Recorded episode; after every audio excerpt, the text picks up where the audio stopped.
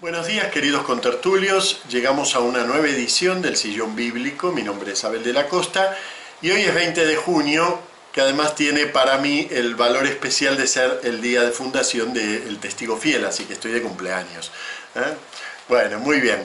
Eh, vamos a ver hoy las lecturas del domingo 12 del tiempo ordinario. Volvemos así a la lectura semicontinua de, de San Mateo. Y tan semicontinua que en realidad hemos, con la Pascua y las solemnidades que le siguen, hemos perdido un poquitito la continuidad completa entre los textos. Habíamos dejado en el domingo séptimo leyendo el Sermón del Monte y ahora retomamos en el Sermón Misionero del capítulo 10. En medio no han sido muchas las lecturas que perdimos, pero sí el liturgo se había encargado, digamos, al organizar estas lecturas de que nos quedara un cierto hilván entre el sermón del monte y el sermón, del, el misionero. Hilván que el que quiere realmente comprender las lecturas tendría que recuperar, es decir, por lo menos leerse San Mateo del capítulo 5 al 10 para entender de qué está hablando el Señor. ¿eh? Sermón del Monte nos planteaba la venida del reino y los nuevos valores que esa venida del reino trae, y esos nuevos valores tenían que ver con lo esencial del reino, que es Dios está con nosotros. Está desde ahora, no cuando nos muramos y nos vamos al cielo, sino ahora. Ahora está con nosotros. Y eso cambia todo. Eso cambia la perspectiva de la vida. O eso espera el Señor que ocurra. Y ya veremos si le ocurre a todos. Luego continúa una pequeña sección de 10 milagros unida a la cuestión del seguimiento, en donde nos muestra la efectividad de ese reino, cómo ese reino se expande entre los que lo rodean. ¿eh? Y ahora viene el discurso misionero, donde le da plena potestad a los suyos para ir en su nombre a proclamar que el reino ya ha llegado. Y así recalamos nosotros en el domingo 12 en una pequeña partecita del sermón misionero, pero muy inquietante, porque nos dice frases como estas, ¿no? No tengáis miedo a los hombres, porque nada hay cubierto que no llegue a descubrirse. Luego más tarde, ¿no? No tengáis miedo a los que matan el cuerpo, pero no pueden matar la vida. ¿eh? Y uno ahí ya empieza a pensar, a ver, ¿de qué se trata esto de lo que me está proponiendo el Señor? ¿No era que llegó Dios? Y si llegó Dios, ¿por qué esta tensión? ¿Qué es lo que pasa aquí? ¿Quiénes son esos malos que van a matar el cuerpo pero no pueden matar la vida. Miren, hago un pequeño paréntesis, ¿eh? lo abro ahora. Abro paréntesis y quisiera referirme un momentito a la palabra alma en el uso bíblico. Eh, la palabra alma se usa en realidad bastante poco dentro del lenguaje del Nuevo Testamento. Eh, la palabra es sige y en general deberíamos entenderla como la vitalidad, la vida, la vida en acto, el hecho de estar moviéndose, que ese es además su sentido originario también en griego, esto no es específicamente bíblico. Cuando Aristóteles hablaba del alma también quería decir eso. ¿eh? Lo que pasa es que nuestra cultura con los siglos devino profundamente dualista. Y entonces ya el alma se transformó en una especie de cosa que está dentro nuestro y cuando nos muramos y se vaya a esta cárcel corporal, saldrá volando una especie de palomita y se irá al cielo y ahí tendremos la felicidad entera. Eso es dualismo. Y ese dualismo no es cristiano, es gnóstico. Para evitar eh, esos equívocos sería preferible cuando leemos la palabra alma, incluso aunque el traductor la ponga, cuando leemos la palabra alma en los textos bíblicos, entender que se refiere a la vitalidad, aquello que le da al hombre, ¿eh? al soplo vital, ese que recibió Adán, ¿eh? ese soplo directo de la nariz de Dios, ¿eh? el soplo vital del aliento de Dios, perdona, la nariz del hombre. Este, ese eso es el alma en la concepción bíblica. La concepción bíblica sobre el hombre es monista, fundamentalmente, es decir, considera al hombre una unidad. Por eso no hay salvación plena hasta que no hay resurrección de la carne sea como sea que concibamos luego esa resurrección de la carne, ¿eh? que obviamente no se refiere, eh, como dice San Pablo, necio, se muere un cuerpo carnal y resucita un cuerpo espiritual. perfecto, no importa cómo lo concibamos, pero no hay hombre hasta que no hay vida en nuestro sentido y tal como la experimentamos con sus sentidos, con sus mediaciones, con su apretón de manos, ¿eh? todo eso. Bueno, cierro paréntesis. Eh, entonces yo no digo alma, yo digo vida, para que entendamos este sentido. No tengáis miedo a los que matan el cuerpo, pero no pueden matar la vida. ¿Por qué? Porque esa vida ya está, ya vino. Es Dios mismo, ¿eh? que viene. Entonces, ¿cómo alguien puede matar el, cuerpo pretendiendo matar todo el hombre? Si Dios ya vino ¿eh? a dar esa vitalidad y, que esa vitalidad esté con nosotros. Bueno, entonces son muy inquietantes estas palabras, ¿verdad? No sé a ustedes, pero a mí me parece que eh, a veces vamos muy alegremente a bautizar a los niños y no, no pensamos que lo metemos en esto que dice aquí.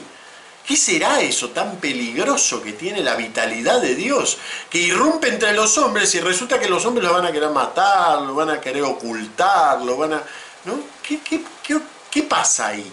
¿Quiénes son esos malos? Ahora tenemos mucha excusa, ¿no? Porque como vivimos en un mundo oficialmente... Eh, y religio ah, religioso, ¿eh? no, oficialmente neutro, ¿eh? incluso hasta un poquitito antirreligioso, entonces tenemos excusa, ¿no? El malo es el que pasamos la puerta de la parroquia y ya está del otro lado el malo, porque es el que no cree, el que no quiere a Dios, el que no lo recibe. En cambio nosotros trasponemos el umbral, cerramos la puertita, cantamos un poco y ya nos convertimos en los buenos. Bueno, eso es una excusa. Por eso es tan importante el contexto donde esto está dicho. El discurso misionero comienza con una aclaración muy importante. Les dice Jesús a estos misioneros, no vayáis a tierras de paganos, no vayáis a tierras de samaritanos, id a las ovejas perdidas de la casa de Israel. Es decir, que estos malos que están aquí no son los descreídos que quedan afuera, eso les tocará otra etapa de la misión. Son esos que están adentro. Entonces cuidado con cerrar la puerta del templo y creer que ya estamos protegidos porque a lo mejor estamos entre los lobos. Hay que tener mucho cuidado con eso, ¿eh? con cómo pensamos el mundo de buenos y malos, al estilo película norteamericana. ¿no? Hay que tener cuidado porque el, mundo en el que piensa Jesús no es así, no es tan claro todo para venir a ayudarnos, no sé si a explicarlo o a complicarlo, pero para venir a ayudarnos un poquito está la primera lectura. Primera lectura es del profeta Jeremías y me gustaría contextualizarla un poco. El profeta Jeremías vivió en la, en la mitad final del siglo VI, eh, perdón, del siglo VII, eh, nace hacia el 650 a.C., y no sabemos cuándo muere, pero desaparece del mapa, digamos, en torno al un poco después del destierro, o sea, en el 585 fue el destierro, bueno, ahí ya se nos pierde el rastro de Jeremías. ¿eh? Eh, Jeremías fue un profeta, uno de los pocos profetas que a la vez era sacerdote, eh, de una de un grupo, de, una, de un clan sacerdotal de provincia, dentro de los clanes de Jerusalén, era uno de los clanes de afuera de la ciudad. Este, y fue un profeta trágico, el más parecido posiblemente a la figura de Jesús. Por eso los primeros cristianos pensaron mucho la figura de Jesús en relación a este profeta Jeremías, ¿eh? porque fue un profeta sufriente y un profeta sufriente que además escribió, desbordó su alma en poemas maravillosos que se llaman las confesiones de Jeremías, están desperdigadas en su libro, ¿no? Y que son los momentos en que él de alguna manera le reclama a Dios, ¿no? Bueno, pero yo no quería esto, yo no quería venir a, decir, eh, cuidado, este, Dios nos va a castigar, no quería ser el profeta de la ira, Quería ser el profeta del, consuelo de Dios, no de la ira. Eh, pero le tocó eso. ¿eh? Le tocó ir a los suyos, y esta es la parte que a mí me interesa, ir a los suyos. O sea, él tiene, le toca de parte de Dios ir a predicar al propio templo de Jerusalén y denunciar la casta sacerdotal como una casta corrupta. y corrupta porque en realidad, aunque decían adorar a Dios, en realidad solo se daban besitos a sí mismos, ¿eh? consolándose con que Jerusalén es el pueblo de Dios. Jerusalén es, el templo es el templo de Dios. Y Jerusalén, ah, Jerusalén es la ciudad de Dios. Y el pueblo de Judá, ah, el pueblo elegido por Dios. Y el monarca, el puesto por Dios, el ungido de Dios. Entonces todo es de Dios, pero resulta que solo se apacentaban a sí mismos, ¿eh? se daban besitos, un poco como hacemos a veces los cristianos. Entonces cuidado con eso, porque a veces los cristianos nos pasa lo mismo que le pasaba a la generación de Jeremías. Apoyado en la promesa, ah, las puertas del infierno no prevalecerán contra ella. Entonces podemos ser todo lo infieles que queramos, podemos dejar para más adelante la conversión de la iglesia, podemos seguir en estructuras de poder que nada tienen que ver con el Evangelio. Total, somos el pueblo de Dios. Bueno, por eso está puesta esta lectura aquí. ¿eh? Y por eso la lectura del Evangelio, cuando Jesús les advierte, cuidado con los que van a tratar de matar la vida, ¿eh? porque solo pueden matar el cuerpo. No se refiere a los de afuera. Por supuesto que también nos puede tocar un martirio en manos de paganos, pero son los menos. ¿eh? De, toda la, de toda la historia de la fe cristiana, los mártires serán muchos, ¿eh? pero serán unos 3.000, unos 4.000. ¿Sí? Vamos a poner unos 10.000 de, todo, de 2.000 años de historia cristiana. ¿Por qué? Porque en realidad el asedio a la fe, el más fuerte asedio a los criterios de Dios en este mundo, somos los creyentes, que continuamente nos la pasamos erigiendo leyes, convenciones, tradiciones en nombre de Dios y poniéndolo a Él como garante de cosas que Él no ha dicho ni ha hecho. ¿Dónde está ese ha dicho y ha hecho? Ahí, en lo que dice y hace Jesús. ¿Y quién es el bueno entonces? Aquel que sigue a Jesús.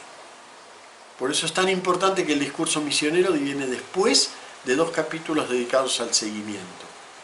Seguimiento eh, contra el cual siempre tenemos excusas, ¿no? Siempre tenemos que enterrar a uno, siempre tenemos que este, hacer algo antes. Bueno, pero el que se decide a seguir a Jesús realmente y seguir a Jesús no quiere decir una actividad en particular, no sigue a Jesús solamente la monja o el monje o el sacerdote, seguimos a Jesús todos los cristianos que renunciamos a nuestra mirada personal y un poco, un poco particular sobre el mundo y nos decidimos a mirarlo con los ojos de Jesús de un Jesús que a veces aprieta los tornillos y exige renuncias, y de un Jesús también que dice, no he venido a llamar a justos sino a pecadores. No he venido a imponer cargas sino a descargar.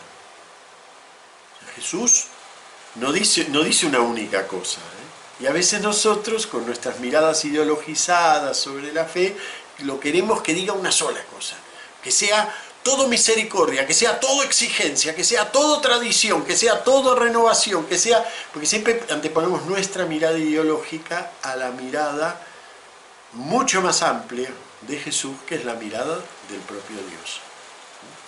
Bueno, espero que nos sirva un poco para pensar también nuestro lugar adentro de la iglesia. ¿eh?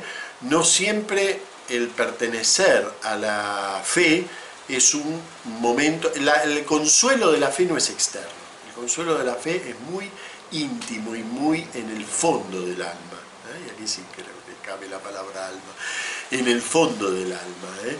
no está en la superficie, no es eh, cantar cantitos lindos o incluso no es sentirse bien, porque eso es algo momentáneo. Bueno, muy bien.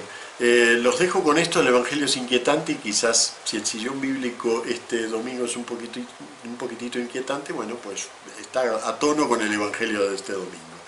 Muchas gracias, nos vemos la semana que viene.